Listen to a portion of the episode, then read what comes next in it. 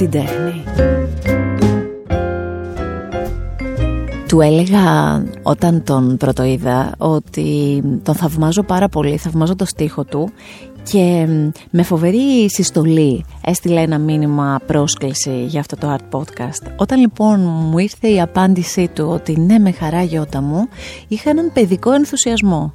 Και με αυτόν τον παιδικό ενθουσιασμό Νίκο Μωραήτη σε υποδέχομαι στο art podcast. Χαίρομαι πάρα πολύ που σε συναντώ εδώ. Ε, πρέπει να σου πω ότι έχω δει ε, προηγούμενες συναντήσεις ναι. και νομίζω ότι έχεις στήσει εδώ κάτι ένα ραδιόφωνο εκτός ραδιοφώνου έχεις κάνει. Είναι ο ερωτάς μου. Ναι το ξέρω Είναι το ο ερωτάς μου. Είναι αυτό που αγαπάω. Ξέρεις κάτι, τα podcast τα έχεις παρακολουθήσει; Τώρα μπαίνω σιγά σιγά στον κόσμο αυτό. Οι περισσότεροι στην Ελλάδα αυτό Αυτό κάνουν, τα γνωρίζουν Και κάποιοι λένε ότι είναι η εξέλιξη του ραδιοφώνου. Εγώ δεν λέω ότι είναι η εξέλιξη του ραδιοφώνου. Λέω ότι είναι μια ευκολία μεγάλη να μπορείς να ακούς αυτό που θέλεις τη στιγμή που το θέλεις. Και ας μείνουμε σε αυτό, γιατί κάποιοι έρωτες, άμα τους ακουμπήσεις διαφορετικά, μου τζουρώνουν και δεν είναι ωραίοι. Σωστό. Έτσι θα το πάμε. τι δηλώνεις, τι, τι, τι, δηλώνεις τυχουργός στην ιδιότητά σου ή δηλώνεις δημοσιογράφος βάσει σπουδών; Όχι, τελικά στιχουργός. Αυτό έγινα. Ε, τη δημοσιογραφία την την ψαλίδησα πολύ νωρίς γιατί ασχολιόμουν με το μουσικό κομμάτι mm-hmm. της δημοσιογραφίας οπότε μπαίνοντας στο στίχο που ήταν και η μεγάλη μου αγάπη ε, ουσιαστικά χρειάστηκε να κόψω πολλά από αυτά που έκανα ως ε, συντάκτης μουσικός δεν μπορείς να συνεργάζεσαι με κάποιον και να γράφεις μια κριτική ή τέλος πάντων να συνεργάζεσαι και να μαθαίνεις μια πληροφορία που κάποιος δεν την ξέρει έτσι ένας δημοσιογράφος άλλος δεν την ξέρει ε, ε πλαγίως Σωστό. Ε, οπότε αυτό σιγά σιγά έφυγε. Μετά για πολλά χρόνια έκανα συνεντεύξεις, το οποίο μου άρεσε πολύ. Ε, και αρθρογραφία τώρα περισσότερο, όποτε μου, μου κατέβει, όποτε έχω πράγματα, όποτε έχω φορτωμένα πολλά πράγματα και θέλω. Πότε κατάλαβες ότι ο στίχος είναι ο μεγάλος σου, το μεγάλο σου πάθος; Αργά νομίζω. Ε, στα 21. Δηλαδή πριν τα 21 δεν είχα γράψει. Ε, και δεν ξέρω κιόλας πώς συνέβη αυτό το πράγμα. Δεν, δεν ξέρω. Λάτρευα το τραγούδι, λάτρευα τους στιχουργούς. Ε, καθόμουν, τότε ήταν τα βινιλια και καθόμουν έβαζα στη βιβλιοθήκη το ένθετο του δίσκου και τον άκουγα το δίσκο και διάβαζα. Διάβαζες ε, την ταυτότητα του τραγουδιού, δηλαδή ποιοι το είχαν γράψει; Διάβαζα το στίχο, το στίχο, το στίχο. Άκουγα, του, άκουγα τους δίσκους διαβάζοντας ε, παράλληλα το στίχο, οπωσδήποτε. Αλλά δεν ξέρω πότε από εραστής αυτού του πράγματος ε, μετατράπηκα σε, σε έναν που γράφει κιόλας. Δηλαδή έγινε, το κλικ έγινε μία ωραία ημέρα δεν έγινε σταδιακά. Όταν εγώ τους θαύμαζα και τους διάβαζα τους ε, στιχουργούς ε, ή έπαιρνα βιβλία τους και διάβαζα σκέτους στους στίχους δεν έλεγα αχ μωρέ να ήμουν σαν αυτόν ή αχ μωρέ να καταφέρω να γράψω. Ξαφνικά ένα ωραίο πρωί που λένε έγινε ένα περίεργο κλικ. Πολύ περίεργο. Ποιους στιχουργούς θαύμαζες; Κοίτα, εκείνα τα χρόνια ε, πάρα πολύ τη Λίνα Νικολακοπούλου. Ε, είχα συναντήσει ήδη το Λευτέρη Παπαδόπουλο σε εννοώ συναντήσει στους στίχους του ναι. και μετά τον ξανασυνάντησα πολύ πιο όριμος ε, και βέβαια τον Νίκο Γκάτσο που έκανα στο, στο μεταπτυχιακό μου διάλεξα η διπλωματική να είναι ανάλυση με έναν τρόπο του έργου του Άρα μπορείς στα 21 να το αισθάνθηκες όλο αυτό, αλλά κάτι μέσα σου ήταν πολύ ξύπνιο και σε έτρωγε. Ναι, σε σχέση με το στίχο οπωσδήποτε. Δηλαδή θυμάμαι πολύ μικρό παιδί να ακούω Κυριακή προέβαζε η μητέρα μου το ραδιόφωνο και θυμάμαι να πετάγομαι από το κρεβάτι ακούγοντας την οδό Αριστοτέλους ε, και, και τη ρώτησα ποιος έχει γράψει αυτούς τους στίχους. Δεν ρώτησα τι είναι αυτό το τραγούδι ναι, ή κάτι τέτοιο. Ναι. Ε, ρώτησα κατευθείαν για το στίχο. Άρα ήμουν πολύ επικεντρωμένος σε αυτό το κομμάτι, στο όταν λόγο ήσουν, Όταν ήσουν μικρός μπορούσες να εκφραστείς, γιατί υπάρχουν κάποια παιδιά που είναι πιο μαζεμένα και δεν εκφράζονται και αυτό που έχουν μέσα τους δεν το βγάζουν. Εσύ ήσουν ένα παιδί που έπαιρνε ας πούμε το χαρτάκι και το μολύβι να γράψει κάτι στη μαμά του, σε μια κοπέλα που του άρεσε. Εκφραζόμουν κυρίως προφορικά. Προφορικά. Δηλαδή μου άρεσε πολύ να μιλάω και να αναλύω τη σκέψη μου, πιο πολύ από τώρα δηλαδή ήμουν πολύ πιο. Τώρα είμαι πολύ πιο μαζεμένος, πιο, πιο συγκεντρωμένος σε αυτό που θέλω να πω. Ε, αλλά όχι γραπτά. Ούτε ήμουν ένα παιδί το οποίο θα έγραφε. Έγραφα καλές εκθέσεις. Αυτό. Ναι. Δεν, θα έγραφα, δεν έγραφα ποίηματα ποτέ ή στιχάκια. Ποτέ, ποτέ. Και τα έγραψες μετά όλα μαζί. Ναι, περίεργο. Και αστυνόμους κι ήταν αρχηγός ή αργυρό και φωτιές ανάβανε στους απάνω δρόμους τα Ιγιάννη θα ήταν θάρρος Λοιπόν, θα μου επιτρέψεις να σου πω κάτι που το νιώθω πολύ για σένα και για τους στίχους σου. Ο Νίκος Μωραΐτης, ε, τώρα θα μου πεις περί τι η πληροφορία έτσι όπως τη δίνω, γιατί όλοι το γνωρίζουμε. Έχει γράψει τους κόκκους της άμμου. Έχει γράψει για πολλούς καλλιτέχνες και διαφορετικούς μεταξύ τους. Θεωρώ λοιπόν ότι αυτός που σου είπε ότι είσαι ένας πολυμορφικός στιχουργός Έχεις πληροφορίες ε, Έχει πει το σημαντικότερο όλων Δηλαδή είναι το αν, αν μπορούσα να βάλω έναν τίτλο Θα έλεγα Νίκος Μωραΐτης Ένας πολυμορφικός στιχουργός Ναι μου το είπε ο Λευτέρης Παπαδόπουλος Ότι εσύ και εγώ είμαστε οι δύο πολυμορφικοί ε, στιχουργοί γιατί του λέω είμαι χαμελέον. Όχι, όχι, όχι. Μου λέει είσαι πολυμορφικός. Πολυμορφικός. Αυτό λέει θα λες. Ναι. Γιατί με τον, με τον Λευτέρη Παπαδόπουλο έχουμε μια πολύ έτσι στενή σχέση αγάπης πολλά χρόνια τώρα. Τι κρατάς από την επαφή σου μαζί του, Αν μπορούσες να κρατήσεις ένα, αυτό που είναι το πιο σημαντικό φάρο σου; Είναι μια φράση που μου είχε πει όταν, είχα, όταν μου είχαν γράψει μια κακή κριτική στα πρώτα που με ενδιέφερε κιόλας το τι θα δω στην κριτική, διότι μετά αποφάσισα από ένα σημείο και μετά ότι δεν έχει μια, αξία αυτό. Ναι, και παθαίνεις και μια ανοσία σε διάφορα που λέγονται και προχωράς στον δρόμο σου. Και δεν είναι και η κριτική στην Ελλάδα είναι ένα περίεργο πράγμα. Αλλά τέλος πάντων ε, μου είχαν γράψει κάτι κακό και τον είχα πάρει ένα τηλέφωνο και του έλεγα μα γιατί αυτό; και μου λέει ρε μπιπ ναι. θα έχεις λέει μια ζωή εκατό να σε βρίζουν και ένα να λέει καλά λόγια. Εγώ είμαι αυτός ο ένας, δεν σου φτάνω. και μάλλον σου φτάνει. Ναι, ε. μου φτάνει και μου περισσεύει. Και μάλλον σου φτάνει και σου περισσεύει.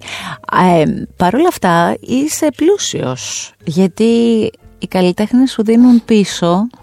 Και το έχεις πει κιόλας, γιατί δεν είσαι από αυτούς που, που μιλάνε για τις αχαριστίες και αυτά. Είσαι ένας άνθρωπος ο οποίος δέχεσαι μεγάλη αγκαλιά από πολύ σημαντικές προσωπικότητες στον χώρο της μουσικής. Η αλήθεια είναι ότι αυτό που, που λέγεται χαριστία εκ μέρους των τραγουδιστών δεν το έχω νιώσει. Δηλαδή έχω περάσει πολύ ωραία μαζί τους. και για μένα, κοίταξε υπάρχουν στιχουργοί για τους οποίους ο τραγουδιστής είναι μια λύση ανάγκης. Δηλαδή δεν μπορούν να πούν αυτά που γράφουν, Άρα. Μια φωνή πρέπει να τα πει. Μια φωνή πρέπει να τα πει. Εγώ τους αγαπάω τους τραγουδιστές. Δηλαδή, από παιδάκι ήταν οι ήρωές μου οι τραγουδιστές. Οπότε, όταν, όταν πρέπει να γράψω για αυτούς, ε, φτιάχνω τους ρόλους τους ουσιαστικά. Δηλαδή δεν γράφω ε, αδιαφορώντας για το ποιος θα το πει. Και μετά όταν τυχαίνει να είμαι στο στούντιο, πραγματικά ε, έτσι είναι μια πολύ ακριβή στιγμή είναι σαν να είσαι μαζί με, με παιδικούς σου ήρωες. Κυρίως το λέω επειδή έχω συνεργαστεί και με πρόσωπα έτσι, της γενιάς που αγαπούσα mm-hmm. ε, ως παιδί αλλά και, και με τους νέους ήρωες όταν συνεργάζομαι με νεότερους ας πούμε καλλιτέχνες. Σε ποιο βαθμό επεμβαίνεις στον τρόπο που ερμηνεύουν τους στίχους σου και σε ποιο βαθμό επιτρέπεις αυτούς να επέμβουν σε αυτό που έχεις γράψει εσύ; Mm. Κοίταξε υπάρχουν τραγουδιστές οι οποίοι θέλουν να είσαι εκεί όταν ηχογραφούν. Δηλαδή, ας πούμε, η Άλκης η Ελευθερία, ε, θέλει να είσαι εκεί, θέλει να είσαι εκεί. Η Δήμητρα, η Γαλάνη, Ε, στον πρώτο δίσκο στα χάρτινα που είχε ένα παιδάκι απέναντί της, όχι δεν ήθελε να είσαι εκεί, αλλά σιγά σιγά με τα χρόνια. Για τα χάρτινα θα μου πεις, γιατί έχει ιστορία.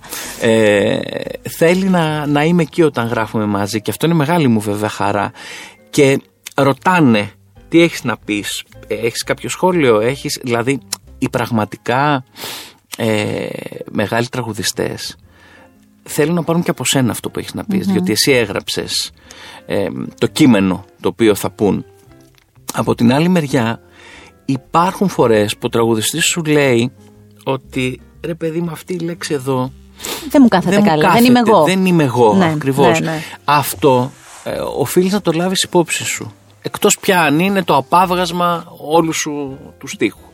Αλλά εάν είναι ένα κομμάτι μέσα στο τραγούδι, μια φράση, μια λέξη μέσα στο τραγούδι που μπορεί να υποθεί αλλιώς, πρέπει να το λάβεις υπόψη σου διότι αυτός είναι το ηχείο σου.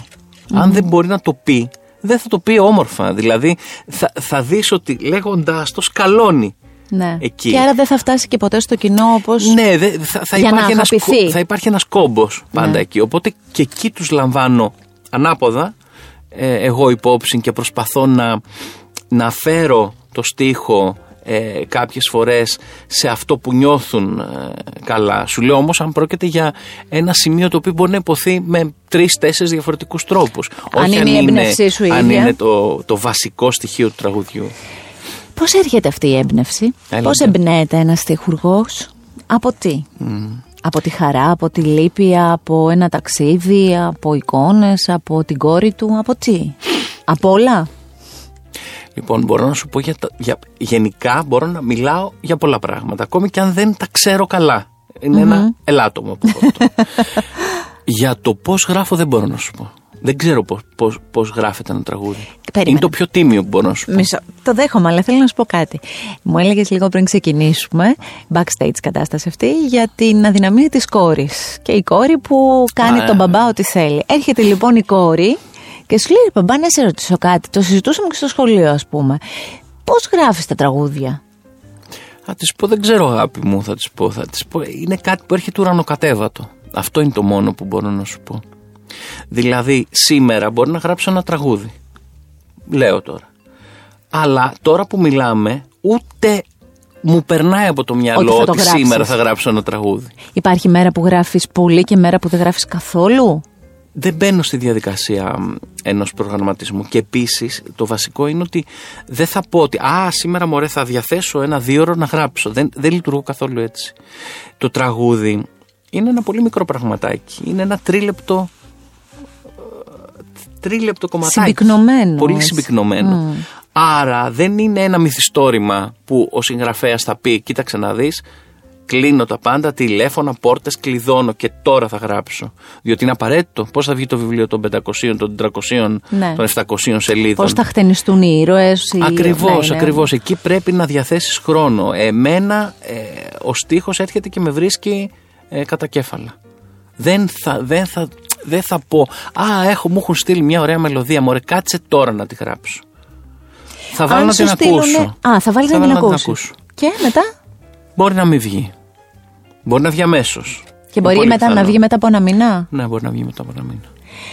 Άρα, το γεγονός ότι στα χάρτινα άργησε να βγει, δηλαδή έμεινε για ένα διάστημα, δεν είναι αυτή η ιστορία που ε, είχες δώσει τους στίχους το θυμάμαι και σε ναι, μετά από καιρό. Είχα, πάρει, ε; είχα πάει είναι 10 okay. στίχους στην Γαλάνη. ναι, δεν το συζητώ. Είναι οκ που άργησε αυτό όλο να γίνει. Γενικά, Για πες. Δεν έχω, δεν έχω καμία αγωνία σε αυτό το κομμάτι. Δηλαδή τώρα ξέρω ότι έχω τραγούδια τα οποία μπορεί να κάνουν πολύ μεγάλη επιτυχία. Μου έρχονται στο μυαλό δύο-τρία. Δεν με απασχολεί πότε θα βγουν. Είναι στο σιρτάρι, ας πούμε. Είναι στο. Ε, είναι γραμμένα, δηλαδή υπάρχει και η μουσική. Ε, μπορεί να τα στείλα σε έναν τραγουδιστή και να μην του αρέσανε. Έτσι. Περίμενε, περίμενε, περίμενε. Έχω ερωτήσει. Περίμενε, Νίκο, έχω σε κάθε φράση σου τρεις ερωτήσεις. Θα έρθει κάποιο άλλος. όταν ένας τραγουδιστή. Όταν εννοείς για τον παρό, το, τώρα, λέμε για το τώρα, ας πούμε. Mm-hmm. Όταν ο Νίκος Μωραήτη του τώρα στέλνει κάποια τραγούδια σε κάποιους τραγουδιστές. Πώς είναι να του πούνε ότι δεν μου αρέσει; Α, πολύ κανονικό πια. Όπως είναι να του πούνε μου αρέσει. Δηλαδή δεν έχει να κάνει, ξέρεις το να πει ο άλλος ότι «Α, αυτό μου αρέσει θα το πω» δεν έχει να κάνει πάντα με την αξία ενός τραγουδιού, διότι ο τραγουδιστής λειτουργεί πολύ προσωπικά και, και πάρα πολύ με το ένστικτο.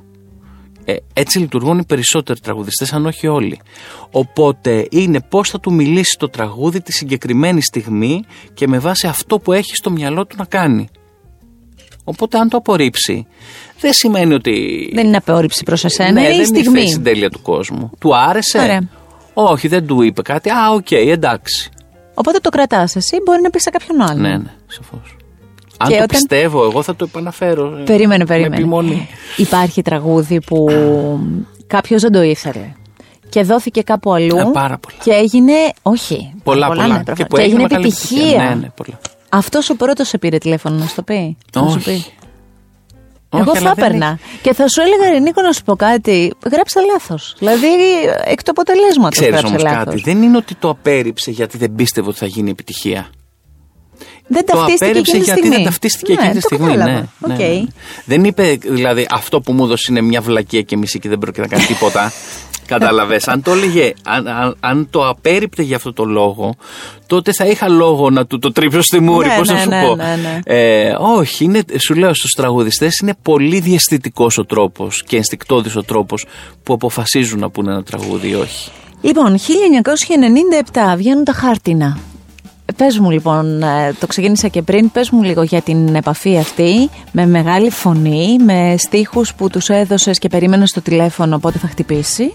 Κάποια στιγμή χτύπησε. Για πες Και όχι λίγο. μόνο μεγάλη φωνή, είναι μία από, ένας από τους δύο μεγάλους μου τραγουδιστικούς έρωτες ως παιδί. Έτσι. άλλος είναι η Αλεξίου. Χαρούλα, ναι, ναι, δεν το συζητώ. Πάμε λοιπόν στη Γαλάνη πρώτα. Ε, λοιπόν, ε, και ξέροντας ότι πηγαίνω στη Δήμητρα, επειδή η Δήμητρα βοηθάει νέα παιδιά και το έχει Μικρός δείξει. εσύ, πιτσίρικος έτσι. Ε, δεν ήμουνα είναι- όταν πήγα ήμουν 23, 23. Και καινούριος εντελώς στο Τίποτα, κομμάτι δεν, αυτό; Δεν, δεν, δεν ήξερε. Ελάχιστοι ξέραν τι γράφω. Αλλά πηγαίνοντας στη Δήμητρα, ήξερα ότι αν αξίζουν αυτά που γράφω, ε, κάτι θα τα κάνει. Άρα υπήρχε και το ρίσκο ότι ρε εσύ, εδώ μπορεί να πάρεις και την απόλυτη άρνηση. Άρα δεν αξίζουν. Ναι. Και εκεί η άρνηση ήταν ε, άρνηση. Ήταν άρνηση. Δεν Ναι, είναι σωστό. η άρνηση ενός συνθέτη που δεν ξέρει τι του γίνεται ή ενός τραγουδιστή που δεν ξέρει τι του γίνεται. Ναι, ναι. ή ενός παραγωγού που δεν ξέρει τι του γίνεται. Ήταν της Γαλάνη που ξέρει τι της γίνεται πάρα πολύ καλά. Σωστό. Δηλαδή, αν σε απορρίψει εκεί, πρέπει να αρχίσεις να Προβληματίζεσαι. προβληματίσει για αυτό που γράφεις. Η Δήμητρα τα είδε επί τόπου και μου είπε ότι αυτά εγώ κάτι θα τα κάνω. Δεν ξέρω τι θα τα κάνω. Πάρε με, μου λέει, το Δεκέμβριο, ένα δίμηνο μετά. Την παίρνω το Δεκέμβριο. Μου λέει, Εγώ αυτά κάτι θα τα κάνω, δεν ξέρω τι θα τα κάνω. Λέω, Λες, «Εντάξει, είμαστε στο καληνύχτα ίδιο σας». επίπεδο Ναι, πάλι. ωραία. Ναι, ναι, ευχαριστώ. Αυτά δεν ξέρω τι. Λέω, πάει. Βάλαμε την κασέτα τώρα Ναι. και λέμε το ίδιο. Και μετά από τέσσερις μήνες, τον Απρίλιο, με παίρνει τηλέφωνο. Τρελαίνομαι, μου λέει Νίκο, λέει, ε, μου επιτρέπεις να δώσω τα χάρτινα να τα μελοποιήσει ο Σούκας. Ξέρεις, εγώ ήμουν σε μια κατάσταση. Δεν μπορείς να φανταστείς τώρα την Τσιμπήστε με, κατάσταση μήπως και δεν, ε, του 23χρονου ε, εκείνη βέβαια. τη στιγμή. Δηλαδή, λέω, μου κάνει πλάκα, ας πούμε, παίζει. Τι κάνει τώρα με μένα, ναι. Ναι. Είναι η γαλάνη. Έτσι. Ναι, ας ξεκινήσουμε από ξεκινήσω αυτό. εκεί. Ναι. Ε, μίλησα πολύ σοβαρά. Δηλαδή, κανονικά, ναι, βεβαίως, βεβαίως, με πολύ χαρά και αυτά. Βάζεις τα δυνατά Και- σου να είσαι σοβαρός και εγκρατής. Ναι, και μόλις κλείνει το τηλέφωνο, δεν μπορείς να φανταστείς τι τρέλες έκανα. Σε ποιον το είπες πρώτα; Τίποτα, δεν είπα τίποτα σε κανέναν. Άρχισα να χοροπηδάω σε κάθε σημείο του σπιτιού, να ανεβαίνω στους καναπέδες, να ανεβαίνω στα κρεβάτια και να χτυπιέμαι. Περίμενε, Ε, περίμενε. δεν- Σε- Δεν υπήρχε αυτό. το πράγμα. Ήταν, ας πούμε, ήταν η μητέρα σου μαζί. Όχι, δεν ήτανε ήταν κανείς. Δεν ήταν κανείς. κανείς μέσα στο σπίτι. Σ- Στον πρώτο άνθρωπο που το είπες, ποιος ήταν. Ήταν η κοπέλα μου, η οποία είναι γυναίκα μου σήμερα. Ναι, ναι, βέβαια. Αλήθεια. Ναι, ναι, ναι. Και πώς αντέδρασε; Ε, και εκείνη τρομοκρατημένη ήταν. Τον ίδιο δρόμο είχαμε. Α, Αυτή και η- έλα και από το σπίτι, λέει, το βράδυ. Η Γαλανή. Έλα και από το σπίτι, λέει, να σου πω. Και Σε, πάω θυ- από σε εκεί. θυμάσαι να πηγαίνεις εκεί; Ναι, βέβαια, το θυμάμαι πάρα πολύ καλά. Και θυμάμαι που μου, ξε- που μου ξεδίπλωσε όλο της το σχέδιο για το δίσκο, για τα χάρτινα.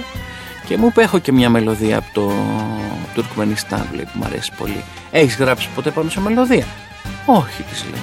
Ε, πάρ' τη, λέει, να δοκιμάσεις. Πάω σπίτι και σε μία ώρα την παίρνω τηλέφωνο. τη στέλνω μάλλον φαξ και την παίρνω τηλέφωνο. Τη στέλνω φαξ στο στίχο. Και, και μου λέει αυτό τώρα το έγραψες. ναι, λέω αφού τώρα μου δώσει τη μελωδία. Τρελάθηκε η Γαλάνη, σου λέει αυτό το παιδί κάτι γίνεται. Ε, ναι, σου λέει εδώ κάτι υπάρχει. Γιατί μου λέει, ξέρεις, είναι πολύ. Αυτό το έχουν λίγοι άνθρωποι. Το να γράφουν, πραγματικά να γράφουν πάνω σε μελωδία. Όχι να κουτσογράφουν. Με μια φωτιά καλύτερα να ζεσταίνα να ήξερα το μέσα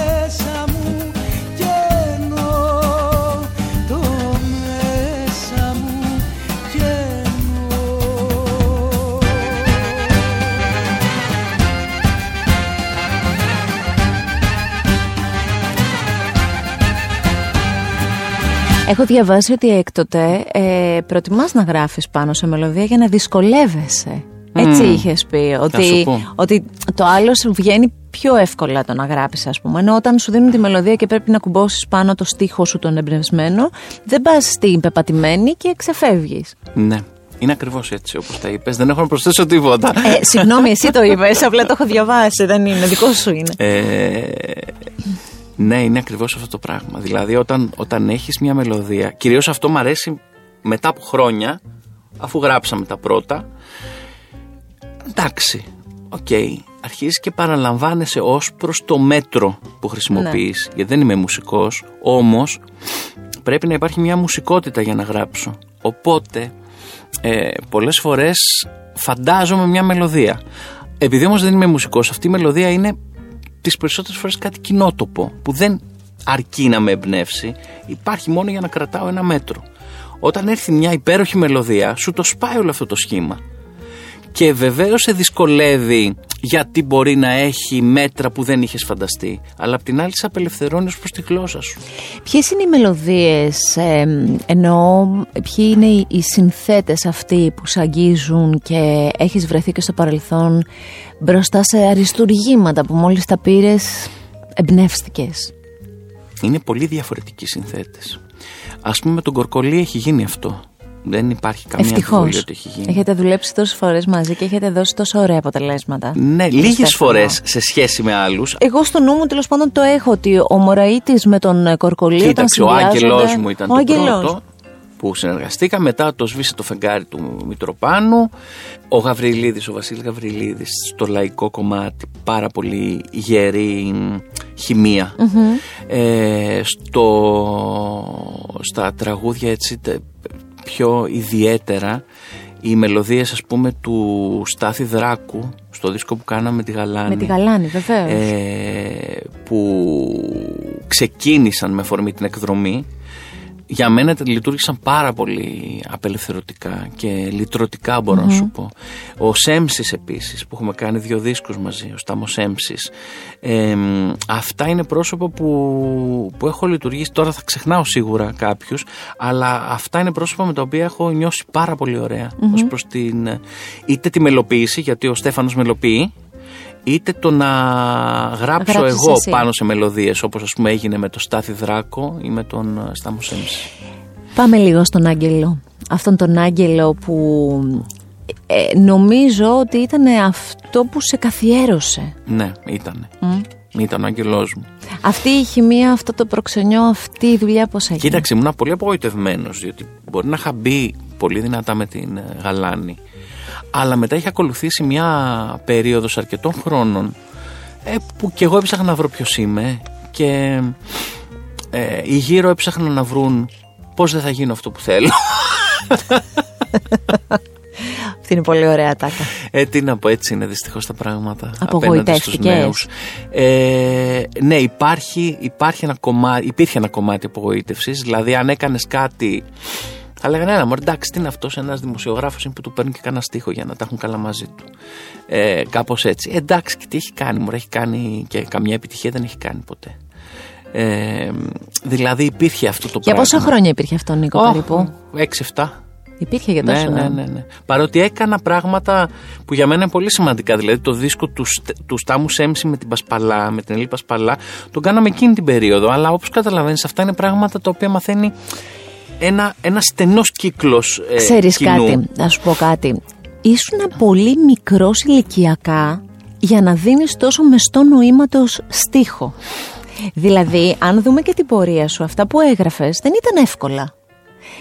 Αλλά ήσουν μικρός. Δηλαδή, εμφανιζόταν ένας νεαρός ηλικία, ο οποίος έδινε, θα μου επιτραπεί ας πούμε, η έκφραση, κάτι πιο ψαγμένο. Ναι. Το οποίο ήταν κόντρα ρόλο τώρα. Δηλαδή, δεν, ναι. δεν, εγώ αυτή την εικόνα έχω. Δηλαδή, από αυτά που έχω, έχω κάτσει και έχω δει, ας πούμε, τις χρονολογίες δίπλα σε στίχους, είναι ένας νεαρός άνθρωπος, ο οποίος δείχνει να έχει μια εμπειρία ζωής, ας πούμε, και ένα συνέστημα Αυτό ήταν λίγο προκλητικό όμως. Ναι. Δηλαδή, έχω ακούσει τη φράση, Έλα μωρέ τώρα, λέει, που ξέρει, ξέρει την άκρη τη ζωή ο Νίκος για να μας την πει. Ε, Όμως, τα πράγματα δεν είναι έτσι. Διότι θα δεις ότι και στην παγκόσμια λογοτεχνία ε, τα περισσότερα έργα των μεγάλων συγγραφέων έχουν γραφτεί όταν ήταν 20-30 χρονών. Ναι, ναι, ναι. Δηλαδή αυτή η γεροντοκρατία που επικρατεί στην Ελλάδα κάποτε θα πρέπει να πάυσει. Υπάρχουν στίχοι που έχω γράψει στα 20 μου ή στα 30 μου, 25, που δεν θα μπορέσω να τους ξαναγράψω. Και, ήταν, και ήμουν απόλυτα έτοιμος ε, να τους γράψω. Που είχε το υλικό μέσα σου και Γι' αυτό και όταν βλέπω νέα παιδιά, δεν λέω ποτέ τη φράση που μου λέγανε εμένα πω, αν γράφεις έτσι στα 20 πώς θα γράφεις στα 40 δεν είναι καθόλου απαραίτητο να γράφεις καλύτερα στα 40 ναι. είναι πολύ πιθανό να γράφεις χειρότερα στα 40 και κακά τα ψέματα στα 60 να μην μπορείς να γράψεις τίποτα έτσι, και αυτό το έχουμε δει επίσης στο παγκόσμιο στίχο και στην παγκόσμια λογοτεχνία. Δηλαδή θα πρέπει λίγο να, να κάνουμε μία τούμπα στις, στα στερεότυπα ε, που έχουμε ήμουν απόλυτα έτοιμος στα 25. Πόσο σημαντικό είναι όλο αυτό που 27, λες. 27-28. Πολύ. Και έτσι λοιπόν ε, μετά από αυτή την απογοητεύση έρχεσαι κοντά σε αυτή την ε, μαγική στιγμή με Στέφανο Κορκόλη το στίχο για η, η Άλκιστη, τον έγραψε ο Στέφανος, μου έλεγε η Άλκιστη από το τηλέφωνο δεν μπορείς να φανταστείς τι έχει γράψει, δεν, αυτό ήταν, ούρλιαζε. Μου λέει έχουμε κάνει ένα demo, θα στο φέρω να το ακούσεις. Λέω είμαι στην Τζιά διακοπές, καλοκαίρι. Λέει θα έρθω με το φουσκωτό. Ήρθε σε κάτι κατσάβραχα. Δεν, η Άλκηστη δεν σταματάει και στον Άρη να ήμουνα. Η Άλκηστη και τώρα που την παρακολουθεί κάποιος δεν σταματάει. Είναι ένα παιδί που ακίνητο. Ναι. Όταν βάλει κάτι στο μυαλό της, σου λέω και στον Άρη να ήμουνα θα βρεις και τρόπο να έρθει. Ήρθε λοιπόν στα κατσάβραχα αυτά, πιανόμασταν το CD, αυτά πάμε σπίτι μου. Το CD player ήταν χαλασμένο. Mm. Ακουγόταν από ένα βάθος η άλκιστη πλήρης απογοήτευση. Εγώ δεν κατάλαβα τίποτα από το τραγούδι. Λέω εντάξει μωρέ τώρα. Την καημενούλα και αυτή έχει χαρεί. δεν κατάλαβα κάτι. Εκεί που κατάλαβα ότι κάτι παίζει να γίνει με τον Άγγελο ήταν όταν τον πρωτοπαρουσίασε στο Ηρώδιο σε μια συναυλία που είχε δώσει το Σεπτέμβριο, δύο μήνες πριν κυκλοφορήσει και στο τέλος στο, στο μπιζάρισμα της φωνάζαν από πάνω τον Άγγελο τον Άγγελο. Ενώ Αυτό ακόμη δεν ήταν, ενώ συνήθως γίνει... φωνάζουν τραγούδια ναι, που γνωρίζουν. Για να γίνει τώρα σε τραγούδι που πρωτοπαρουσίασες είναι λίγο δύσκολο αυτό το Μα πράγμα. ο Άγγελος ήταν και ένα τραγούδι που από την αρχή έπαιξε πάρα πολύ στα ραδιόφωνα. Πάρα ξέρω, πολύ. Το ξέρω, το ξέρω. Δηλαδή, ε, όχι να, να σκάσει και μετά να το παίζουν. Το ξέρω γιατί είχαν στείλει δύο τραγούδια και ε, ε, επέλεξε κατευθείαν το ραδιόφωνο αυτό ναι, ναι. πριν κιόλας κυκλοφορήσει μέσα στο, στο Vox που συνεργαζόταν τότε η Άλκης με τη δημητρα ε, τραγουδούσε όλο το κοινό από κάτω, ένα τραγούδι που δεν έχει κυκλοφορήσει. Ήτανε, το θυμάμαι Νίκο αυτό να Αυτό το θυμάμαι. Εσύ που έστρεφες αργά το μαχαίρι Εσύ που μου γλυκά τη ζωή. Εσύ. Ο λόγος που εξ αρχής σου έχω πει για το μεγάλο θαυμασμό που σου έχω είναι γιατί όλα αυτά τα χρόνια στα ραδιόφωνα και αν έχουμε παίξει τραγούδια σου και ξέρεις τι, πάλι πάω στο πολυμορφικό και στην κοινή αποδοχή ε, τα τραγούδια σου είναι τραγούδια που έχουν παίξει πολύ σε αυτό που λέμε έντεχνο ραδιόφωνο αλλά και σε αυτό που λέμε εμπορικό. Γιατί κάποια στιγμή συναντιέστε με τον uh, Μιχάλη Χατζηγιάννη και εκεί ναι. κάνετε δεν ξέρω πόσες επιτυχίες. Ε, ήταν η περίοδος τώρα που ο Χατζηγιάννης ήταν στην κορφή ήδη και ήθελε με κάποιο τρόπο να ε, μπορέσει να πειράξεις εισαγωγικά το στίχο του ώστε να, να, να δώσει μεγαλύτερη αν θέλεις χρονική ε, σε αυτό το οποίο ήδη βίωνε έτσι γιατί είχε συνεργαστεί Έξυπνο, ε, σωστό. Πάρα πολύ σωστό. Είχε συνεργαστεί με την Ελένα Βραχάλη με την Ελληνή Γιώγα, με την Μαριανίνα Κριέζη ε, και είχε δημιουργήσει ένα πυρήνα ρεπερτορίου έτσι ήδη πολύ βασικό. Ε, ε, εγώ το γνώρισα σε αυτή την περίοδο λοιπόν της τρέλας του ενός σου ξέμετα το άλλο αυτό μας έδωσε τη δυνατότητα να κάνουμε το εξής ακριβώς. Έβγαινε ένα τραγούδι, πήγαινε στο ένα. Έβγαινε το επόμενο σύγκλι του, όταν έβγαινε το επόμενο κατέβαινε αυτό το ένα, πήγαινε το επόμενο στο ένα. Είχατε φτάσει στο, στο top 10 να είσαστε, να υπάρχει πολύ πράγμα, ας ναι. πούμε. Αλλά αυτό, ξέρεις, πρέπει να σου πω, κοιτάζοντας πίσω τα χρόνια, ότι μας στέρισε τη δυνατότητα, όλο, όλο, όλο αυτό το, το spread μας, ε, μας, ε, ε, μας, έδωσε, μας στέρισε τη δυνατότητα να κάνουμε μερικά τραγούδια δεύτερης ανάγνωσης που θα ήταν πολύ καθοριστικά στο να μείνουν σε διάρκεια. Γιατί είχε μπει ο Μιχάλης ήδη στη διαδικασία αυτή του πρωταθλητισμού που έπρεπε το κάθε τραγούδι να είναι πιο δυνατό ε, hit από, ναι. από, το, από το επόμενο. Βέβαια, Αυτό λοιπόν παραμένει ένα αποθυμένο σε σχέση με το Μιχάλη. Δηλαδή να βρεθούμε κάποια στιγμή. Το οποίο μπορεί να γίνει τώρα σε άλλη, άλλη φάση της ζωής σας. Γιατί τώρα είναι και τελείως διαφορετικός και ο ίδιος, σε τελείως διαφορετική φάση και ο ίδιος. Και μπορεί κάποια στιγμή να συναντηθούμε σε ένα δίσκο που θα είναι ε, πραγματικά έτσι... Μια άλλη προσέγγιση. Ναι, μια, μια, ένα, ένας άλλος τρόπος σύνδεσης. Πάντως με τον ε, Μιχάλη Χατζιάννη κάνατε το «Χέρια ψηλά», το οποίο «Χέρια ψηλά» ήταν το τραγούδι της δεκαετίας. Κοίταξε, εκεί ήταν πια η... Βάσει στοιχείων, έτσι. τρέλα, ναι, το ξέρω, ναι. το ξέρω. 2000-2009. Ναι. Και επίσης, συγγνώμη, για μένα είναι και το πιο συναυλιακό τραγούδι. Δηλαδή, τα, τα πιο συναυλιακά τραγούδια που έχω εγώ στο νου μου είναι ο Χατζηγιάννης του τότε. Ναι, ήταν φοβερός. Ήταν γεμάτα όλα τα θέατρα, ας πούμε, τα, θυμάμαι τα, τα βράχων και αυτά, και, άνετα. Και δεν ξέρω, όταν πήγαινες σε αυτές τις συναυλίες. Ε, είναι, Πώς είναι ένα πολύ ωραίο συνέστημα αυτό, διότι γυρίζεις, είσαι μέσα και γυρίζεις γύρω και βλέπεις ένα θέατρο. Συγγνώμη, και δεν είσαι ο αναγνωρίσιμο με την έννοια του ότι αυτός το λέει, έτσι; Για πες πώς Δεν ξέρουν ποιος το έχει γράψει, αλλά αυτός που το έχει γράψει μπορεί να είναι μέσα. Δίπλα τους. Ναι, ε, ε, και έχω νιώσει πάρα πολύ όμορφα. Και είναι αυτό ένα συνέστημα πολύ, πολύ ξεχωριστό. Όμως πρέπει να σου πω ότι το, το χέρια ψηλά ήταν και το αποκορύφωμα αυτής της ιστερίας εισαγωγικά. Γιατί υπάρχει μια ιστερία σε αυτή την εποχή. Δηλαδή ότι πρέπει να γίνει ένα τραγούδι το οποίο να ξεπεράσει όλα τα υπόλοιπα. Αυτό είναι το χέρια ψηλά. Ναι. Ενώ στη μαζικότητά του. Για μένα ας πούμε είναι πολύ πιο ουσιαστικό τραγούδι το «Δεν φεύγω». Ή το «Δεν είμαι εδώ για κανένα» που είναι λιγότερο ε, γνωστό. Ε, όμως το χέρια ψηλά θα είναι πάντα το, το τραγούδι που χαρακτήριζε ε, εκείνη ας πούμε την, τη δεκαετία ίσως. Ε, ναι ήταν ένα, ήταν ένα περίεργο πράγμα. Πολύ περίεργο. Έλα να πάμε απ' την αγάπη πιο πάνω. Χέρια ψηλά κι είμαι μαζί σου. Έτσι κερδίζω στη ζωή τη ζωή σου.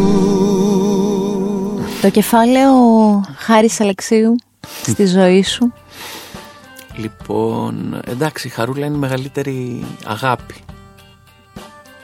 Και, και από τις μεγαλύτερες της ζωής μου. Όχι μόνο δηλαδή επαγγελματικά ως προς το τραγούδι. Είναι ένας από τους πιο αγαπημένους μου ανθρώπους στον κόσμο. Δεν ξέρω γιατί έχω συνδεθεί από παιδί τόσο πολύ ε, μαζί της ε, ας πούμε όταν ανακοίνωσε τώρα την αποχώρηση από το τραγούδι πένθησα πραγματικά. Και το ραδιόφωνο στο οποίο διευθύνεις θυμάμαι ότι είχε βάλει, είχατε βάλει ένα ταγκάκι. Ναι ναι ναι σε ευχαριστούμε για τη μαγεία. Χαρούλα σε ευχαριστούμε για τη μαγεία. λέω μωρέιτης τώρα μέσα του ε εντάξει ήτανε κοίταξε να δεις. Η γυναίκα είναι μια χαρά είναι δημιουργικής σε αυτό που κάνει. Όμως από την άλλη, για μένα το ότι δεν θα ξανατραγουδήσει η Αλεξίου είναι ένα δυνατό ταρακούνημα. Δηλαδή, αν δεν υπήρχε χαρούλα, δεν ξέρω αν θα είχα γνωρίσει έτσι το τραγούδι. Δεν ξέρω αν θα είχα γράψει στίχο. Ε, δεν ξέρω αν θα είχα μάθει άλλους τραγουδιστές, συνθέτες ε, και όλα αυτά που έμαθα μέσα από τη φωνή της. Και από εκεί και πέρα ε, υπήρχε και το εξής μια περίοδο, πολύ μεγάλη περίοδο, ότι επειδή ήθελα τόσο πολύ να συνεργαστώ μαζί της, υπήρχε τώρα, γιατί να το κρύψω, ότι άκου χαρούλα τι έκανα τώρα με τον άλλο να δεις τι επιτυχία είχε να έρθεις να συνεργαστείς να δεις τι ωραίο τραγούδι έκανα να έρθεις κι εσύ δηλαδή πώς να το κάνουμε τώρα δεν θέλω ε, σε αυτή την ηλικία να λέω ψέματα. Υπήρχε αυτό το πράγμα. Υπήρχαν πολλά τραγούδια ε, με βρήκανε να σκέφτομαι ότι α, θα το ακούσει τώρα η Αλεξίου και θα το ζηλέψει και θα έρθει να Σου είπε ποτέ ποιος ζήλεψε; Δεν νομίζω ότι ζήλεψε γιατί η Χαρούλα τώρα ήταν και, όταν τη συνάντησα εγώ ήταν ένας άνθρωπος απόλυτα χορτάτος δεν είχε ανάγκη να κάνει ε, κανένα δίσκο. Εσύ ποιο και τραγούδι επίσης, ζήλεψες της Χαρούλα που δεν είναι με δικός σου; Ποια, πιο απ' όλα. Επέσα ένα που, ε, που δεν είναι δικός σου. Θα σου πω ολόκληρο, ολόκληρο δίσκο θα σου πω γιατί είναι η, η ενηλικίωσή μου, το διευχόν. Το διευχόν. Ο δίσκος αυτός είναι η ηλικίωσή μου. Βγήκε όταν ήμουν 19 χρονών. Και είναι ακριβώς ο δίσκος με τον οποίο έχω συνδέσει τα πρώτα μου φοιτητικά χρόνια. Είναι πάρα πολύ σημαντικός για μένα δίσκος. Αλλά στο, στο κομμάτι της συνάντησης με τη Χαρούλα πρέπει να σου πω καταρχάς ότι η ίδια έχει πλήρη επίγνωση της φθοράς mm. Ξέρει πάρα πολύ καλά ε, εγώ ήθελα οπωσδήποτε να τις δείξω ότι κοίταξε να δεις μπορούν να σε ξαναγαπήσουν και για το τώρα, όχι να σε αγαπούν μόνο για το παρελθόν και χαίρομαι πάρα πολύ που αυτό αποδείχτηκε με το ένα φιλί. Σωστά. Ένα φιλί και τα όνειρα γίνονται πάλι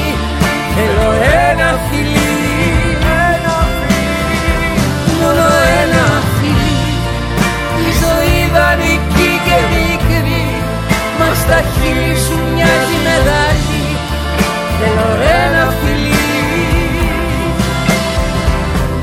Ένα φιλί. Αλλά από την άλλη δεν πάβει να είναι ε, ένας δίσκος είναι ο τελευταίος της ολοκληρωμένος ε, δίσκος. Δηλαδή θέλω να πω υπήρχαν όλα τα, τα σημεία ενός τραγουδιστή που ταυτόχρονα είναι θρύλος και ταυτόχρονα ετοιμάζει σιγά σιγά το δικό του αντίο προς το κοινό. Την έξοδό του. Ναι, την τρόπο. έξοδό του, ας πούμε. Ε, αναφέραμε πριν τον Δημήτρη Μητροπάνο. Με τον Στέφανο Κορκολή μαζί. Ε, θέλω να μου πεις ποιο πολίτη σου έχει μείνει από την ανθρώπινη επαφή σου μαζί του. Κοίταξε, δεν τον έχω γνωρίσει πολύ.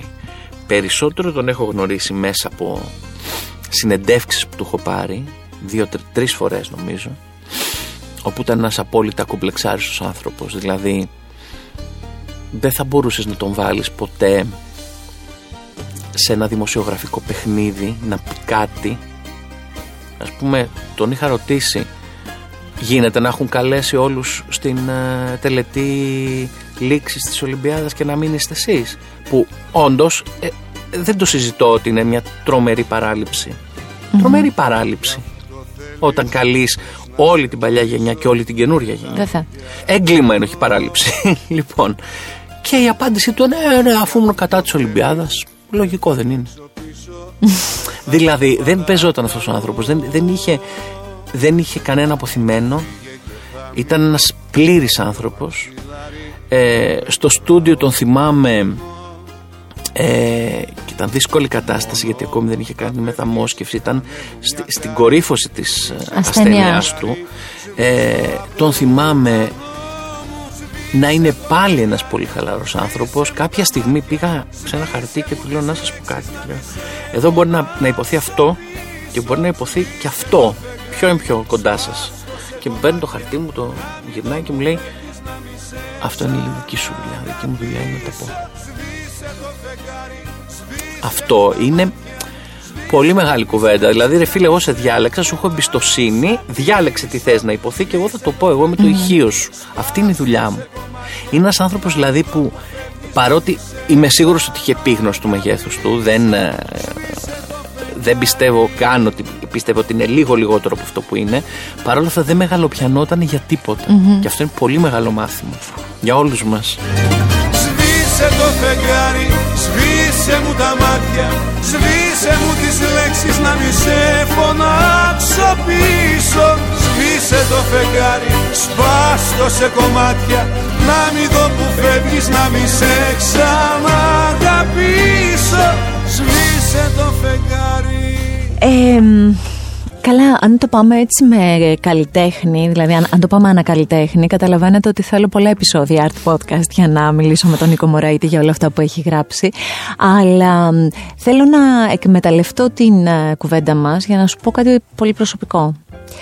Ε, έχεις γράψει, ένα από τα τραγούδια που έχεις γράψει ε, σε συνεργασία με τον Κώστα Μακεδόνα, για τον Κώστα Μακεδόνα δηλαδή, Εκτός από το αντικριστά με τη γλυκερία που έχει παίξει φαντάζομαι σε πολλούς γάμους Είναι το απόλυτο τραγούδι που ένας αφιερώνει στον άλλο Και αυτά το ξέρεις φαντάζομαι αυτό. Ναι έχω γενικώ.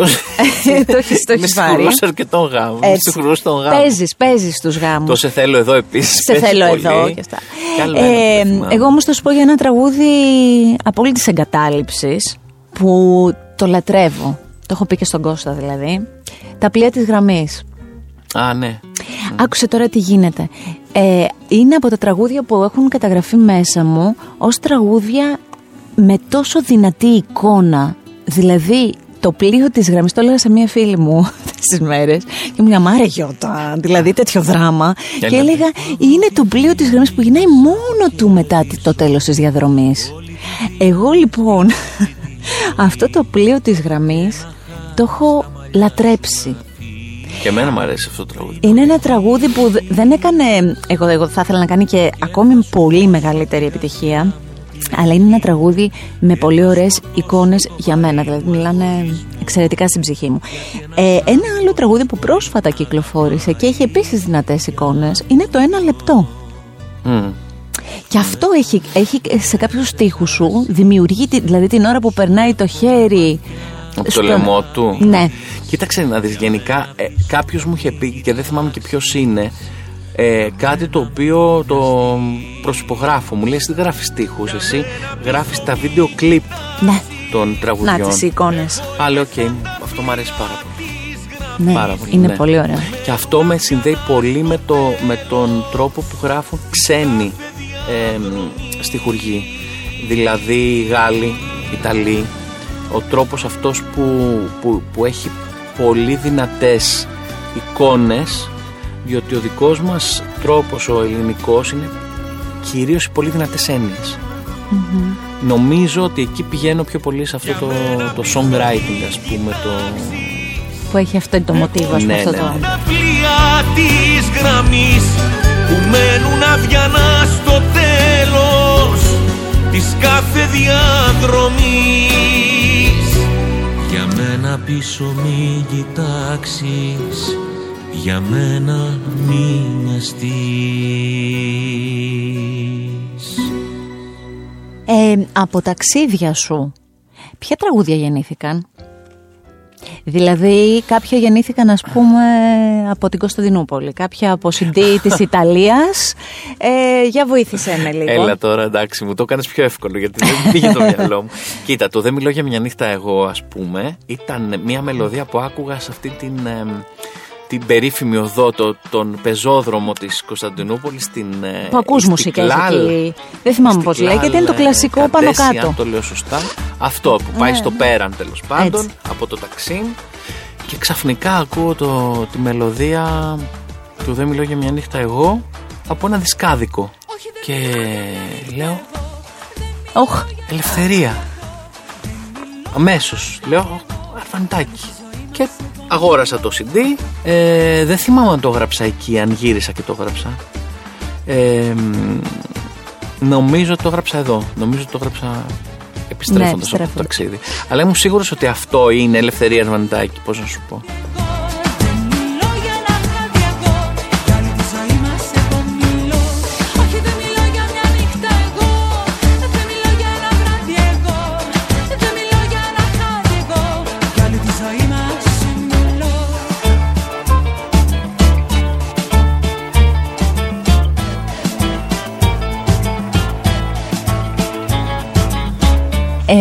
Τα Σάββατα του Αντώνη Ρέμου, όντως η έμπνευσή σου ήταν από, ένα, από κάτι που είδες σε έναν τοίχο, από ένα γκράφιτι; Κοίταξε, αυτό ήταν ένα σύνθημα πάρα πολλών χρόνων. Ε, και με την κρίση την οικονομική που ο κόσμος ε, είχε πάψει να βγαίνει Καλή ώρα τώρα, Τον αλλά για ανα, Αναβίωση τώρα, ναι. Ναι, ναι, ναι, έχουμε αυτή τη χαρά. να είμαστε με στο σπίτι, να γνωριστούμε με το σπίτι μας καλύτερα. Ε, τότε λοιπόν υπήρχε ε, κυκλοφόρησε έντονα και στους δρόμους. Γράφτηκε ε, πολύ Σαν έντονα. συνθήματα ήταν. Σύνθημα, ναι, σύνθημα. Ναι. Μπορείς να μην με αγαπάς Σάββατο, ένα τέτοιο, ναι. κάπως έτσι. Το οποίο ουσιαστικά λειτουργήσε σε μένα με τέτοιο τρόπο ώστε να, το, να πω ότι αυτό θέλω να το βάλω στο τραγούδι. Θέλω δηλαδή να χτίσω ένα τραγούδι γύρω ναι. από. Και βέβαια έγινε το, μότο μας. Δηλαδή έγινε. Ναι. Εντάξει, μας Παρότι πάρα πολλοί κόσμοι δεν καταλαβαίνει τι λέει το τραγούδι, ακόμα με ρωτάνε. Πρέπει να σου πω. Γιατί; Γιατί δεν καταλαβαίνω τι σημαίνει να μην. Τι πάει να πει να με αγαπάς Σάββατο, τι έχει το Σάββατο. Όμως τους εξηγήσαμε αμέσως. Ρε παιδί μου, το Σάββατο είναι μια μέρα που Πιο αγαπησιάρικη. Ε, που θες την αγκαλιά ακόμη περισσότερο και που έχεις την ανάγκη να έχεις έναν άνθρωπο ακόμη περισσότερο και αμέσως γίνεται ο συνειρμό. Νομίζω ότι μετά την περίοδο που ζούμε δεν θα στο ρωτάνε. Ναι, δεν αποκλείεται. νομίζω Βεβαίως, ότι... ε, ε, εδώ νομίζω ότι φτάσαμε στον Εμέγα Πα Δευτέρα, Τρίτη. Τρίτη, Τετάρτη. Ναι, ναι, ναι, ναι, ναι. Σωστά. Σου λέω, κοίτα με, μου λες δεν θέλω. Μα πώς μπορείς να μην πιστεύεις πια στα θαύματα; Τις άλλες μέρες το καταλαβαίνω. Μα πώς μπορείς να μην με αγαπάς τα Σάββατα; Σου λέω κοίτα με, Μα πώς μπορείς να μην πιστεύεις πια στα θαύματα; Τις άλλες μέρες το καταλαβαίνω. Μα πώς μπορείς να μην με αγαπάς τα Σάββατα; Πες μου πως γίνεται να μην με αγαπάς τα Σάββατα Όλο αυτό που έχετε δημιουργήσει με τον Αντώνη Ρέμο μέσα σου πώς είναι, τόσες επιτυχίες, επιτυχίες και ραδιοφωνικές πολύ μεγάλες, δηλαδή τα ραδιόφωνα έχουν παίξει τα τραγούδια αυτά που έχετε φτιάξει μαζί τόσο πολύ, εκπλήξεις, δηλαδή το τραγούδι με τον πυροβολάκι ήταν μια έκπληξη. Και όχι μόνο έκπληξη για το συνδυασμό, έκπληξη και για αυτό που έγραψες εσύ. Δηλαδή και αυτό που έγραψες εσύ με τα προηγούμενα που αναφέραμε, να το το πολυμορφικό. Ε, δηλαδή, ναι, δηλαδή δεν μπορεί να είναι ο ίδιος άνθρωπος που τα έχει γράψει. Κι όμως πιστεύω ότι όποιος διαβάσει στίχους, πώς το λένε, της μίας κατεύθυνσης και της άλλης, βρίσκει, Ότι, βρίσκει ότι είναι ο ίδιος άνθρωπος με έναν τρόπο. Όπως όλοι μας έχουμε τις τις στιγμές μας δηλαδή θέλω να πω ότι είσαι ο ίδιος άνθρωπος στη λύπη σου και στη χαρά σου δεν είσαι ένα τελείω διαφορετικός άνθρωπος. Αλλά είσαι εσύ. Αν μας κάψεις πίσω από αυτό, πάλι εσένα θα βρεις. Αλλά για να έρθω στο, στο κεφάλαιο αυτό που είναι πολύ σημαντικό για μένα, η συνεργασία με τον Αντώνη Ρέμο, ε, είναι ένας άνθρωπος τον οποίο πραγματικά αγαπάω, ο Αντώνης. Και πραγματικά με εμπνέει η φωνή του. Και πραγματικά θεωρώ ότι από όλους τους τραγουδιστές του λαϊκού ρεπερτορίου υπάρχουν μόνο δύο οι οποίοι κουβαλάνε τη μνήμη αυτή του παρελθόντος με τον τρόπο που εμένα μου αρέσει. Ποιος είναι ο δεύτερος, Η Θεοδωρίδου, με την οποία δεν έχω, έχω συνεργαστεί ελάχιστα. Δεν, δηλαδή δεν λέω τραγουδιστές μου, σε εισαγωγικά, αλλά ο ένας ε, είναι ο Αντώνης Ρέμος και πολύ πολύ ισχυρά. Ε, Βεβαίως, όταν κάποιος κάνει μια τεράστια επιτυχία, συνδέεται και με κάποια πράγματα. Είναι λογικό να πέφτουν ε, στα πόδια του εκατοντάδες λουλούδια. Όμως αν πάρεις τη φωνή του από αυτό το πράγμα, ε, αν πάρεις τη φωνή του από τον τρόπο διασκέδασης, αν τον βάλεις σε ένα συναυλιακό πλαίσιο, όπως είναι αυτή η συναυλία η μεγάλη που έδωσε πριν τον ε, COVID, έτσι, ναι, ναι, ναι. Ε, θα δεις ότι στέκει απόλυτα. Είναι καθαρός τραγουδιστής ο Αντώνης. Δεν έχει, δεν έχει ε, πώς να σου πω, βρωμίσει η φωνή του από τη νύχτα. Και αυτό για μένα είναι, είναι βασικό. Όπως ας πούμε, ενώ δούλεψε πάρα πολύ νύχτα, δεν τον επηρέασε στον τρόπο που τραγουδούσε αυτό το πράγμα τον Πυθικότσι ή τη Μοσχολιού. Θεωρώ λοιπόν, χωρίς να του συγκρίνω, διότι εκείνα είναι τα ιερά τέρατα μιας άλλης εποχής, ότι αν υπάρχει μια παράδοση λαϊκού τραγουδιού, αυτή συνεχίζει σε πολύ λίγα πρόσωπα της mm-hmm. σημερινής εποχής. Ποιος είναι ο ερμηνευτής στον οποίο δεν έχεις δώσει ποτέ στίχο και θες πολύ; Κοίταξε να δεις να σου πω τώρα η αλήθεια είναι πως όταν θες κάτι πολύ δεν θέλω να πω το γνωστό το Όχι, κοέλιο όχι, γιατί ναι. δεν μου αρέσει καθόλου ο κοέλιο ε, εν τέλει αλλά, αλλά κάνεις τα πάντα τέλος πάντων όταν θες πολύ για να Πλησιάσεις για να αυτόν γίνει, τον άνθρωπο ναι. που θες να Αλλά συνάστε. πραγματικά ε, η Μαρία Φαραντούρη, ας πούμε, όσο και σου φαίνεται περίεργο, θα ήταν μια φωνή, ενώ με την έννοια ότι ε, είναι μια τραγουδίστρια συνυφασμένη με άλλα πράγματα, Ναι. είναι μια φωνή που θα ήθελα πάρα πολύ κάποια στιγμή να της γράψω κάτι που να είναι ε, κοντά της. Μ' αρέσει πάρα πολύ η φωνή της. Ε, τώρα νομίζω με τους περισσότερους, αν εξαιρέσεις το Βασίλη Παπακοσταντίνου που επίσης είναι ένα πολύ ισχυρό ε, αλλά εκεί έχει να κάνει και με ένα κομμάτι τραγουδιού στο οποίο ίσως εγώ δεν είμαι τόσο μέσα έτσι, αυτό το ελληνικό ροκ που λέμε. Ε, νομίζω ναι ότι αυτές οι δύο φωνές είναι που μου λείπουν σε εισαγωγικά. Αλλά να σου πω κάτι οι τραγουδιστές δεν είναι τώρα βιβλίο με γραμματόσημα να πεις Ναι, ότι να κάνω τη συλλογή μου, μου, λείπει, γιατί μου μου λείπει λείπουν αυτό. αυτά τα δύο από τη συλλογή Σωστό, μου. σωστό. Είναι στιγμές, είναι και εμπνεύσεις, είναι και η ζωή πώς τα φέρνει.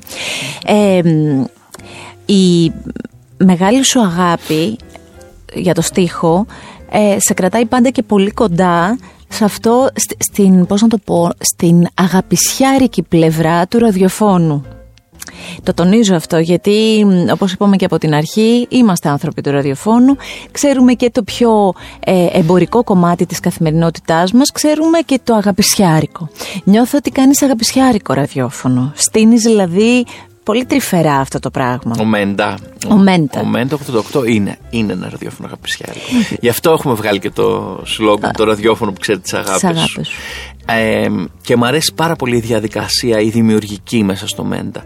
Όμως το κομμάτι του να κάνω εγώ ραδιόφωνο δεν μου είναι ζωντανό όπως είναι σε σένα. Που κάνεις ναι. ακόμη και εκτός ραδιοφώνου, που είναι πολύ σημαντικό, ε, μου έχει τελειώσει αυτό. Δηλαδή το να βγω να μιλήσω στους ακροατές και να, ε, ε, Να περάσεις άμεσα περάσω το σε επόμενο αυτούς. τραγούδι, μου έχει τελειώσει. Το έκανα πάρα πολλά χρόνια φαίνεται και με έναν τρόπο μου τελειωσε Δηλαδή, ε, ενώ στην αρχή του Μέντα έκανα εκπομπή, στη συνέχεια αποφάσισα να μην κάνω γιατί δεν θέλω να... Δεν θέλω να, να, να κάνω κάτι χωρίς να το, να το αγαπώ πολύ. Ενώ το να είμαι στην οργάνωση αυτού του πράγματος ε, το αγαπώ. Πραγματικά είναι δηλαδή. Φαίνεται. Φαίνεται Μ, από τον μακάρι, τρόπο που το μακάρι. έχεις ε, στήσει και ε, φαίνεται, φαίνεται πάρα πολύ αυτό. Ε, όταν είσαι μόνος σου στο αυτοκίνητο, τι μουσική ακούς; Μμ. Στο αυτοκίνητο, εδώ στην Αθήνα, ακούω κυρίως τον Μέντα για να δω τι ε, Είναι και τα γίνεται, επαγγελματικά μας, Γιατί ναι. πρέπει να δούμε και τι Είναι, είναι. συμβαίνει στο ραδιόφωνο. Α, εγώ έχω πάθει το άλλο. Ακούω και τις διαφημίσεις λόγω εκφωνήτριας. Δηλαδή, Α, ακούω μ. και το, δηλαδή δεν είναι non-stop. δεν έχει. Είναι... Στην Πάρο, όταν είσαι. Ε, θα σου πω όμως, ακούω φυσικά και, και, τα, και τα υπόλοιπα ραδιόφωνα να δω τι παίζουν. Δηλαδή πρέπει να έχω μια επαφη Είναι πιο επαγγελματική η ακρόαση. Ε, στην Πάρο, όταν είμαι, έχω τα αγαπημένα μου CD. Κάθε φορά. Πες μου ένα. Ένα ας πούμε είναι το γκρίζο εκείνο, η γκρίζα εκείνη η κασετίνα που δεν θυμάμαι τον τίτλο αλλά είναι το, όλα τα τραγούδια του Μάνου Λοΐζου είναι ο πιο αγαπημένος μου ο πιο αγαπημένος μου συνθέτης Με την κόρη σου, τι μουσική ακούτε; Κοίταξε να δεις η κόρη μου ακούει τα δικά της Δηλαδή; όλα αυτά τα ξένα τα οποία δεν ξέρω Ναι. και τα οποία έρχεται και τα χορεύει και μου λέει ακούω αυτό, ακούω εκείνο και έτσι ακούω και όλη αυτή την, ε, Το- την, τη μουσική ας Το πούμε. αγαπημένο τραγούδι της κόρης σου, δικό σου; Η εκδρομή, η εκδρομή. Η εκδρομή, ε. Θα θέλα ξανά να με θες Θα θέλα αέρας να γίνεις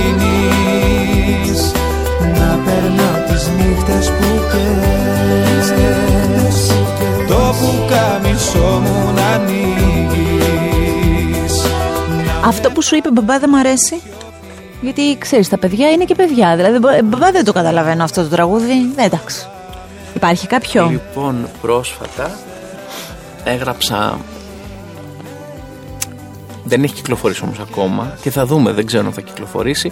Ένα τραγούδι το οποίο είναι, είναι, είναι σε μια μου έδωσε μια τραγουδίστρια τέλος πάντων ένα, μια συνεργασία που θα κάνει πολύ όπου το τραγούδι έχει μια άλλη φόρμα. Είναι δηλαδή πιο ε, αυτοσχεδιαστικό, πιο ιδιαίτερο. Μου λέει τώρα αυτό εσείς περιμένετε να κάνει επιτυχία; και λέω όχι. Μου λέει ε, δεν θα κάνεις. Το λέω εγώ, εγώ δεν θα το ακούσω ποτέ. Ε, λέω, δεν είναι τα τραγούδια, λέω μόνο για να κάνουν ε, επιτυχία. Μου λέει, γιατί είναι, για να τα χορέψουμε. Αυτό δεν θα το χορέψω ποτέ. δηλαδή, Σου το ακύρωσε από όλες τις πλευρές. Το τελείωσε. Σου το τελείωσε. Μένει να ξανασυναντηθούμε μετά από καιρό να μου πεις ότι θυμάσαι αυτό ήταν και να δούμε τότε σε ποιο βαθμό είχε δίκιο ή όχι. Έχει δίκιο το κορίτσι. Το κορίτσι τα λέει καλά. Δεν θα χορέψει. Λοιπόν, ολοκληρώνοντας αυτή τη συνάντησή μας που θα ήθελα να κρατήσει πολύ πολύ παραπάνω παραπάνω. Στο λέω αλήθεια, αλλά μπορεί να συνεχιστεί όταν ελευθερωθούμε με καφεδάκι.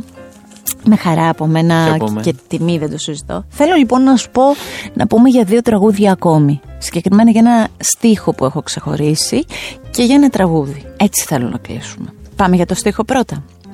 Πάμε. Σου έχω αδυναμία από το δάκρυ ως το δέρμα.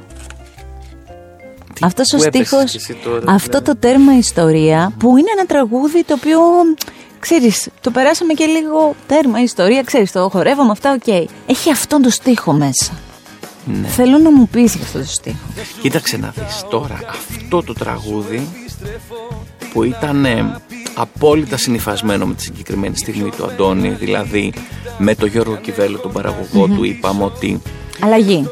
Ναι, πρέπει να αλλάξει ο Αντώνης και να γίνει ένας σαν να έχει έρθει από την Ιταλία δηλαδή ναι. να, είναι ένας τραγουδιστής ο οποίος θα μπορούσε να είναι παντού στην ευρωπη και να στηθεί έτσι εδώ με αυτόν και τον, τον διαφοροποίησε όλο αυτό και τον έβαλε και κάπου αλλού σε κρίσιμη στιγμή για ναι, την ναι, ναι πορεία του Αντώνη. Το θυμάμαι, το θυμάμαι, θυμάμαι και ραδιοφωνικά ε, όταν ήμασταν στο στούντιο μου λέει ρε παιδί μου αυτό το, το δάκρυο στο δέρμα μου λέει δεν, δεν, το, δεν το πιάνω, δεν το θέλω, δεν το καταλαβαίνω. Ε, και του λέω, Αντώνη, όλο το υπόλοιπο θα μπορούσε να το έχει γράψει κάποιος άλλος. Αυτό όμως είμαι εγώ. Οπότε θα το πεις. Είναι, είναι στίχος. Ε, ε, τον ξεχωρίζω. Δηλαδή είναι σαν ένα τραγούδι. Πολύ, μου έρχεται πολύ ξαφνικά αυτός ο στίχος. Τέρμα ιστορία. Και η αγάπη τώρα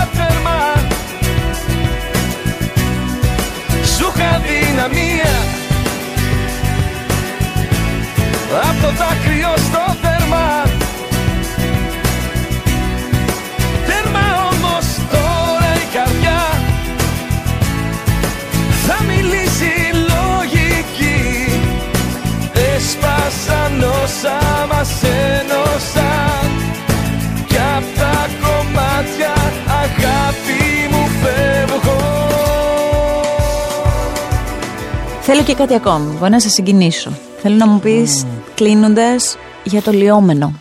Α, πολύ ωραία. Καλά δεν περνάγαμε. το λιόμενο είναι ένα, το έλεγα και σε δικούς μου ανθρώπους έτσι πριν σε συναντήσω. Ε, το λιόμενο το έβαλα και το άκουσα ξανά. Γιατί να σου πω την αλήθεια δεν το θυμόμουν πολύ. Και το έβαλα και το άκουσα ξανά και ξανά. Και με πήγες πίσω σε εκδρομές με τον πατέρα μου που έχω χάσει νωρίς. Με πήγες πίσω σε οικογενειακές στιγμές διαφορετικές. Ωραία, λέω ωραία, με, με έτσι... Με μια μελαγχολία, αλλά ωραία. Δεν ξέρω. Επειδή έχω χάσει και εγώ τον πατέρα μου νωρίς, σίγουρα ένα τραγούδι το οποίο μιλάει για εκείνα τα χρόνια που τους είχαμε. Και είναι. Ενώ δεν πιστεύω στο βιωματικό τραγούδι, Δηλαδή δεν πιστεύω ότι απαραίτητα για να γράψεις πρέπει να έχεις βιώσει κάτι. Μπορεί να είναι σήματα από τις ζωές άλλων Αυτό είναι ο στιχουργός. Ο στιχουργός είναι αυτός που μπορεί να έχει μια τέτοια κεραία ώστε να πιάσει αυτό που είσαι εσύ. Δεν χρειάζεται να το έχω ζήσει εγώ. Να έχω ζήσει όλους τους χωρισμούς και όλα αυτά τα δράματα. Όλα δηλαδή, αυτά τα πλοία που γυρνάνε μόνα τους. Ε, ακριβώς. Αν και όλοι το έχουμε μέσα μας. Έχουμε αισθανθεί έτσι. Ε, εκεί λοιπόν το, στο Λιόμενο είναι, έχουμε ένα απόλυτο, απόλυτα βιωματικό τραγούδι είναι τα παιδικά μου χρόνια είναι το σπίτι της θείας μου στο οποίο πηγαίναμε τη δεκαετία του 80 όλη η οικογένεια, καθαρή Δευτέρα, Πάσχα, του Αγίου Πνεύματος, ε, Σαββατοκύριακα. Η ξεγνιασιά και η ανεμελιά ήταν. Ναι, και είναι ένα σπίτι το οποίο με το που έφυγε ο πατέρας μου κάναμε το μεγάλο λάθος να το κλείσουμε, δεν ξαναπήγαμε ποτέ. Και λέω το μεγάλο λάθος γιατί τότε ήταν αυτονόητο ότι δεν μπορούμε να πάμε χωρίς εκείνο. Όμως με αυτόν τον τρόπο αυτό το σπίτι αν θέλεις σε εισαγωγικά στήχιωσε μέσα μου. Δηλαδή θα ήταν ε, πολύ καλύτερο να το έχουμε να, να, το, να έχουμε πάει, να έχουμε ζήσει, να το έχουμε ανοίξει, να έχει μπει φως να έχουμε ζήσει κι αλλιώς σε αυτό διότι έτσι έγινε ένα είδος το τεμ δηλαδή είναι το σπίτι των παιδικών μου χρόνων που ήμασταν όλοι η οικογένεια ευτυχισμένοι και να σου πω ποια είναι η διαφορά ότι ήμασταν αθάνατοι. Διότι πριν χάσεις ένα πολύ δικό σου άνθρωπο ε, έχεις απόλυτα την αίσθηση ότι είσαι αθάνατος. Μόνο τότε αντιλαμβάνεσαι ε, τη θνητότητα με έναν τρομερά βίαιο τρόπο το ξέρεις πάρα πολύ καλά Θα κλείσουμε με αυτό το τραγούδι ήταν μεγάλη μου χαρά και τιμή που περάσαμε αυτό το χρόνο μαζί. Και για μένα και χαρά και τιμή. Ε, τώρα πια θα μπορώ κάποιους τείχου να τους καταλαβαίνω ένα τσικ καλύτερα. Αλλά για να τους καταλάβω 100% θέλουμε καφέ. Εντάξει, και ξανά αλλά και ξανά. Να σου πω κάτι, το βασικό είναι ο καθένας να αντιλαμβάνει το στίχο όπως θέλει. Ναι. Είναι πολύ ωραίες οι ερμηνείες ε, ενός ακροατή, ας πούμε, που δεν ξέρει γιατί έγραψες κάτι και που σου ανοίγει και άλλα παράθυρα. Άλλωστε αυτό, αυτό δεν είναι η τέχνη. Ναι, Κάθε μορφής τέχνη είναι αυτό. Ναι, να ανοίγει στον καθένα αυτό που έχει μέσα. Σε ευχαριστώ πάρα πολύ. Εγώ ευχαριστώ. Το επεισόδιο με τον Νίκο Μωραίτη και όλα τα επεισόδια Art Podcast μπορείτε να τα απολαύσετε με ένα κλικ στο artpodcast.gr και σε όλες τις εφαρμογές που εσείς επιλέγετε για να ακούτε podcast. Θέλω ένα σπίτι λιώμενο με έναν κήπο ξερόχορτα κι εγώ πεζεμένη στα γόνατα. Να φτιάχνω πύργους στα χώματα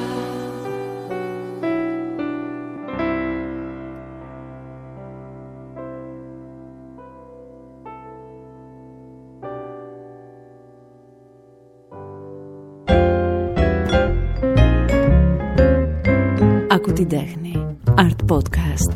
Με τη Γιώτα Τσιμπρικίδου